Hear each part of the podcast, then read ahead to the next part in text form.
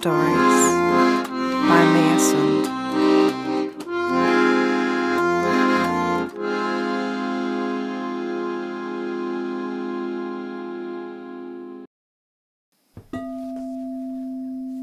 Half of midnight on an empty ocean.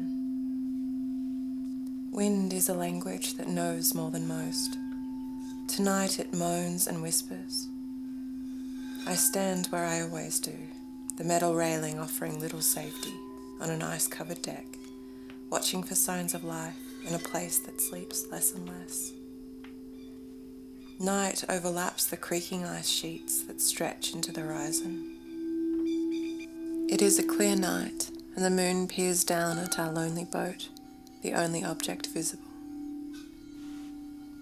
I wonder if time will shape my face like it did hers. For years I thought I had escaped any trace of her at all, but the mirror looks back at me now and then, with her eyes and her chin, and her laugh catches me off guard still when I think that I have left her far behind. I feel myself growing older now and then. Not growing pains like the year I turned 14. Long legs like bean poles, they all said.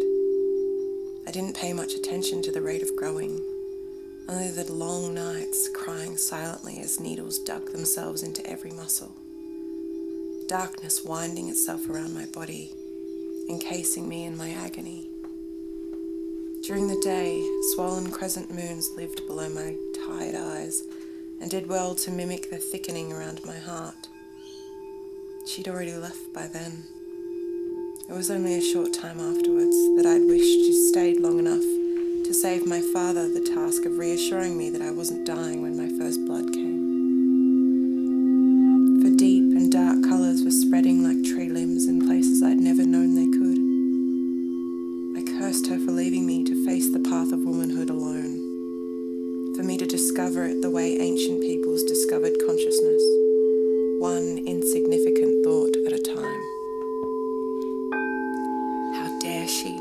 I'd and black flowers of anger burst open and faded just as quickly in my chest. In my bed at night, I'd whisper things into the blackness that I'd been told never to say out loud. Rage on those nights of agony, knives and poison slicing through my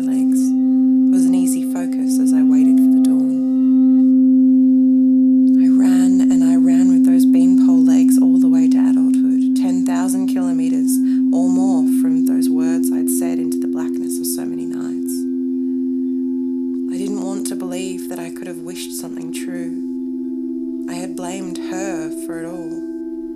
The fears came then, flittering in like mosquitoes in shadows. Even though I knew with all the logic I had that the angry wishes of a 14 year old girl in the night could not possibly change the fate of anyone, I began to fear my thoughts. I began to fear the fate of those around me. I began to fear the anger that would consume me and what it could do to others. And even though I never stopped running, the echoes of those same wishes still find me, even here on a frozen ocean. I am not alone physically, but in my heart, I have never been close to anything. I live on a boat a million miles away from that little bed that felt the agony of my teenage years. The seagulls here sound different to those where I was raised. They are mournful here, as if they sing the fractures of my heart. They know the ache that still sits in my beanpole legs. You have run as far as you can go, they tell me. And yet I still yearn to run further. There is a lot of time at sea for me to spin through thoughts and fears, and very few people to interrupt them. Seasons are the only forces standing between myself and my own, own self consumption. Watching them and waiting, observing and noting changes. A lot of time to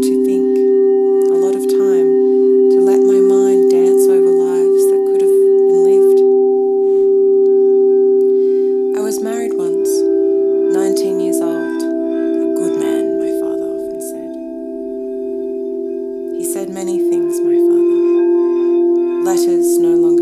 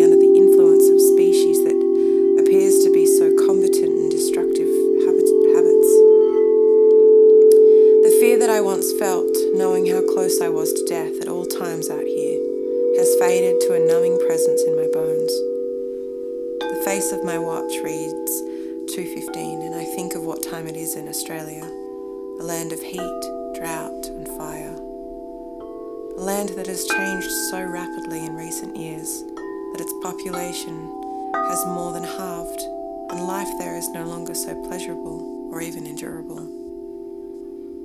The Arctic, a frozen wasteland, not so frozen as it should be. I am here for love, a love of a place that understands st- stillness. My task is one that only those with broken hearts can tend to. The Western world still smiled while signs of its end became speeding realities. We watched each year as less life could be sustained in a place it always has been, unaffected by humans, except for now. I feel real here, in the stillness, in the slow death of the world and the knowledge of it nibbling constantly like small fish in my skull. Alone amongst a team of ten men Norwegian, Danish, one old Englishman, and myself. Four scientists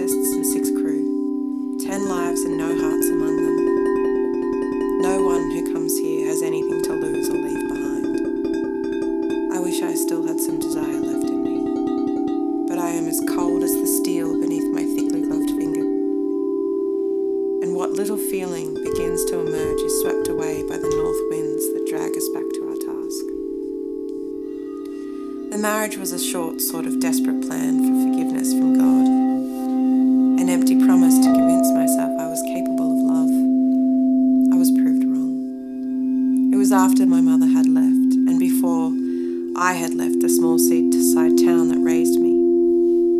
I'd finished high school and started working on a trawler and met him. My catch of the day, they all joked at the wedding. I want to say I loved him, but I would be lying. I just let myself fly out behind him like a little kite, loose in the wind, one string between us. I wanted to be forgiven, and kisses were as good as sorries. When you have become mindless with voices that shriek in your mind. He was angry at first. I picture it now and then. I left only a note. Cowardice, I know. But I like to imagine it didn't take him long to know that I was never worth keeping. I would never love him because I did not know how such things were done. It was only a matter of time before he figured it out for himself. The ice sheets break angrily against the boat, and I smell the death smell that comes with boats that spend too many months at sea, even when they are frozen. The smell of emptiness lingers, soulless beings drifting in the night. I whisper sorry to a dark sky and watch my words blow into icy particles. The last island of ice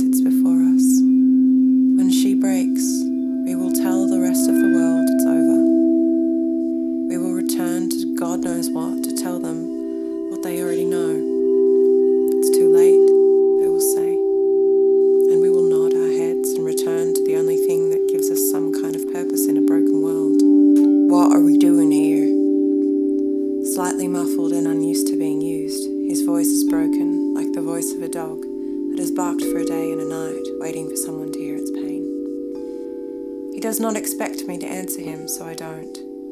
Instead, I meet his gaze, Dark wrinkles frame eyes the same colour as the ocean below. A balaclava covers the softest parts of his face. His eyes become resigned as they slip from me to his overcoat pocket. I watch him rummage and he extracts out of it a pouch of tobacco.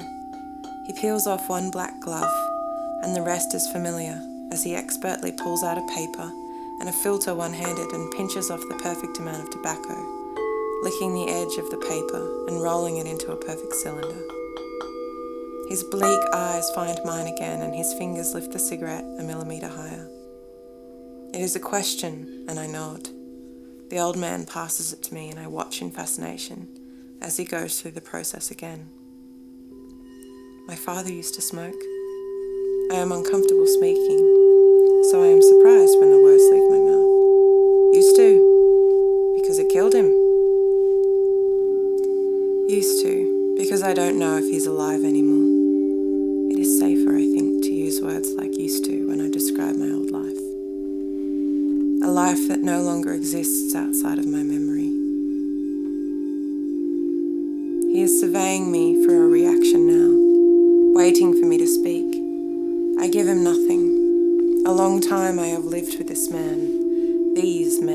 quiet men, processing in their own ways what it means to live on this boat.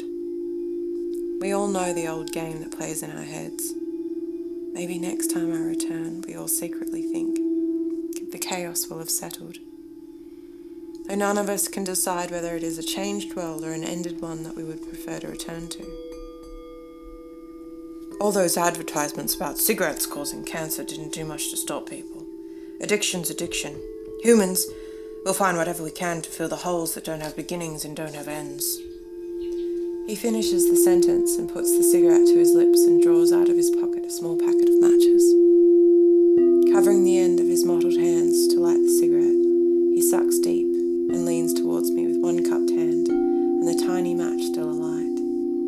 I lean in, and then, just as the match reaches the tip of my cigarette, the wind's icy lips appear and the flame is gone. My mother used to say that humans took on dangerous habits because it was easy to slowly self destruct, then commit to consistent personal growth. I didn't know what she meant then. We grew up with the knowledge that the ice caps are melting, polar bears were drowning, and the microbes that make up coral in the ocean was unable to live in boiling seas. We talked about doing something about it, and sometimes we rose up and did things for the planet that we knew we were killing. More often, it was easier to just sit in habits that didn't help at all. We knew that smoking caused cancer. I gave up hope on humanity even before I left school. I didn't come here for them, I came here for me, pretending I wanted something bigger than myself to fill the hole that my mother's disappearance from my life ripped into me. The man draws a breath on his cigarette and coughs as he fumbles to light another match. I take the cigarette out of my mouth and look at it. I never smoked when I was young because I thought it was stupid. I watched my father take up cigarettes when my mother left, and to be honest, I don't know if it killed him. I've been away so long now, with no word from home. He could have died from cigarettes, or he could have burnt to smithereens in the fires that raged through my homeland. Maybe he was drowned when the sea levels rose and took out so much of Australia's coastline. I don't know.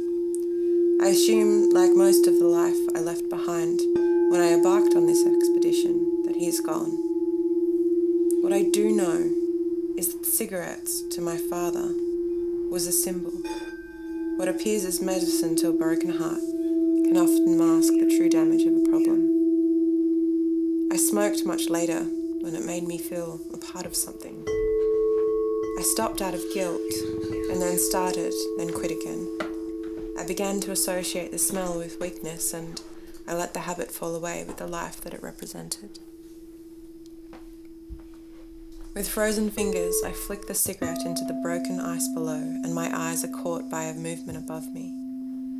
In the moonlight, a dark flecked shape scoops the air, and in the half light, I see a beak curved in a half circle.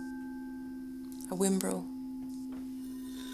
The man has lit another match, only to realize that the cigarette is no longer entwined in my gloved fingers. Let's Follow mine.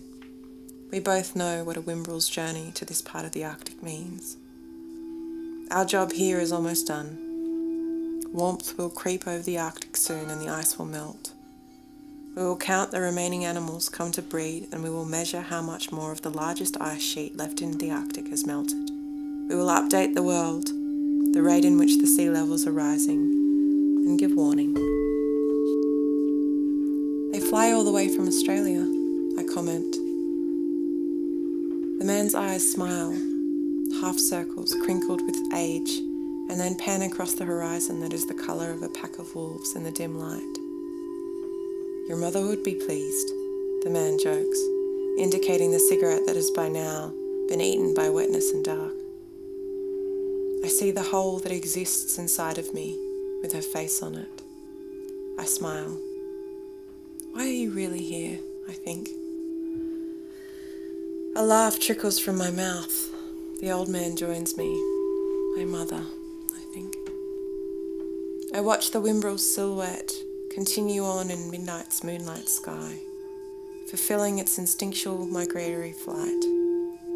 I wonder if it was able to nest this year and how it survived, when its usual habitat of estuaries and tidal flats would mostly be well underwater by now, with the rising sea levels.